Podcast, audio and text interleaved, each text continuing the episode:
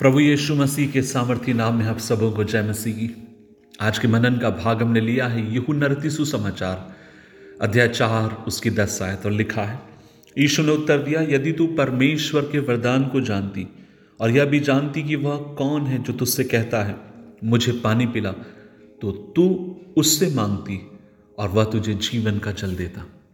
अजीजों, आप और मैं अच्छे से जानते हैं, ये जो अध्याय चार है यहाँ पर आप और मैं देखते हैं कि प्रभु यीशु मसीह की उस सामरी महिला के साथ की वार्तालाप है। और हम इस बात को जानते हैं कि ये जो सामरी महिला है, ये पानी भरने के लिए कुएँ पर आई है और वहीं पर इसकी मुलाकात प्रभु यीशु मसीह के साथ होती और हम ये भी जानते हैं, ये वो महिला है जो पानी की तलाश में आई थी कि पानी वहाँ से भर के अपने घर जा सकूँ, लेकिन प्रभु यीशु के साथ जब इसकी मुलाकात होती है, जो जीवन का जल ये पीकर जाती है आप और मैं देखते हैं वो जीवन का जल इसके जीवन को पूरी तरीके से बदल देता है। मैं इस समय पंजाब में रहता हूँ पठानकोट में। काफ़ी बड़ा कैंपस है स्कूल है और एक अच्छा घर परमेश्वर ने मुझे यहाँ पर दिया है।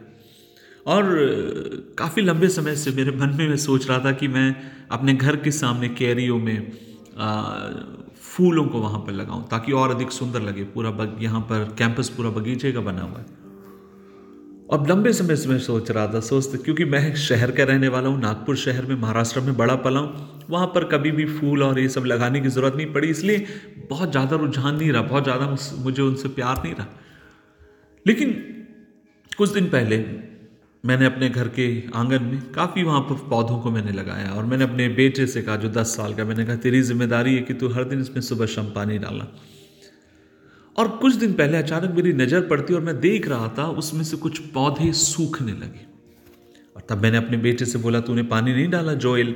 और मुझसे कहता, पापा, मुझे पानी डालने का मौका नहीं मिला, मैं बिज़ी था। तमाम प्रकार के छोटा दस साल का बच्चा जो बहाने बना सकता, उसने बनाए और तब मैंने एक काम किया, और वो ये है, हर दिन बाल्टी से भर कर मैं वहाँ पर पानी डालने लगा। और जब मैं पानी वहाँ डालने लगा, मैंने देखा जो पेड़ मुरझा रहे थे, सूख रहे थे, मानो खत्म से हो गए हैं।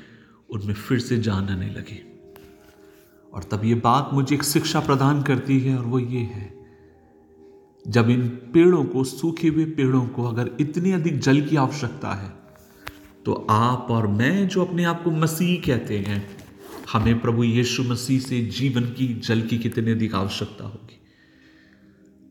इस महिला के साथ यही तो हुआ था। ये पानी की तलाश में वहाँ पर आई। तलाश का मतलब है उसे पता था वहाँ कुआँ है। मैं वहाँ पर जा चुका हूँ सांबरिया में, आज से चार साल पहले। और ये कुआँ बहुत गहरा है। और वो वहाँ पर आई थी पानी लेने के लिए, लेकिन जब प्रभु के साथ उसकी मुलाकात हुई, उसका जीवन पूरी तरीके से बदल गया। आज मैं एक बात आपसे कहना चाहता हूँ। यदि आप मसीह में अपने आप को सूखा जानते हैं, आपको लग रहा है कि आप धीरे धीरे सूख रहे हैं और सूख कर एक दिन कहीं ऐसा ना हो कि आप खत्म हो जाए। तब आज मैं आपसे कहना चाहता हूँ, मसीह के पास लौट कर आइए। घुटनों पर आइए, अगर नहीं आ सकते, खड़े हो जाइए। बैठे रहिए, एक मिनट के लिए अपनी आँखों को बंद करिए और बोलिए, यहोवा, मुझे तेरी ज़रूरत है। प्रभु, मुझे तेरे वचन की ज़रूरत है और उसके वचन में सामर्थ है। आपकी मुरझाई अवस्था को फिर से खिला सकता है। आज हमें मसीह के वचन की और मसीह की ज़रूरत है। अपने जीवन में मैं देखता हूँ, मुझे ज़रूरत है।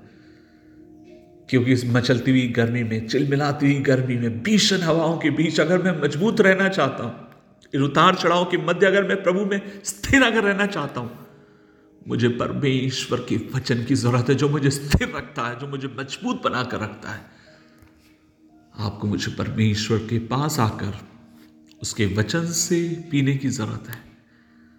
प्रभु की आत्मा से पीने की ज़रूरत है, उसकी उपस्थिति से पीने की ज़रूरत है, उसके आनंद से पीने की ज़रूरत है, ताकि हम सूखे ना रहें, वरन अपने प्रभु में लगातार हम बढ़ते जाएँ बढ़ते जाएँ, और एक ऐसा वृक्ष बन जाएँ, उसके तले बहुत सारे लोग आकर शांति पाए, सांत्वना पाए।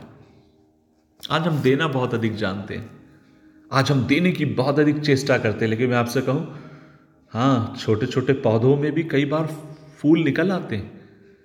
लेकिन वो हमेशा बने नहीं रहेंगे। अगर अंदर तक, जड़ तक उसे पानी ना मिले, कुछ दिन वो फूल देगा, खत्म हो जाएगा। लेकिन अगर आप छोटे से पौधे से एक बड़ा वृक्ष बनना चाहते हैं, अपनी जड़ों को मज़बूत करने के लिए खुदा के वचन की ज़रूरत है। प्रभु आपकी सहायता करें, दुआ करें। परमेश्वर, आज हम मिलकर तेरे पास आते हैं। मेरे सुनने वाले भाई बहनों के लिए और मैं अपने लिए दुआ करता हूँ। प्रभु जी, मुझे तेरी ज़रूरत है। तेरे वचन की ज़रूरत है, तेरे आत्मा की ज़रूरत है, तेरे सानिध्य की ज़रूरत है, तेरी उपस्थिति की ज़रूरत है। और उस जीवन के सोते से पीने की ज़रूरत है। प्रभु, हमें सिखा, मदद कर। यीशु मसीह के नाम से मांगते हैं, आमीन आमीन आमीन।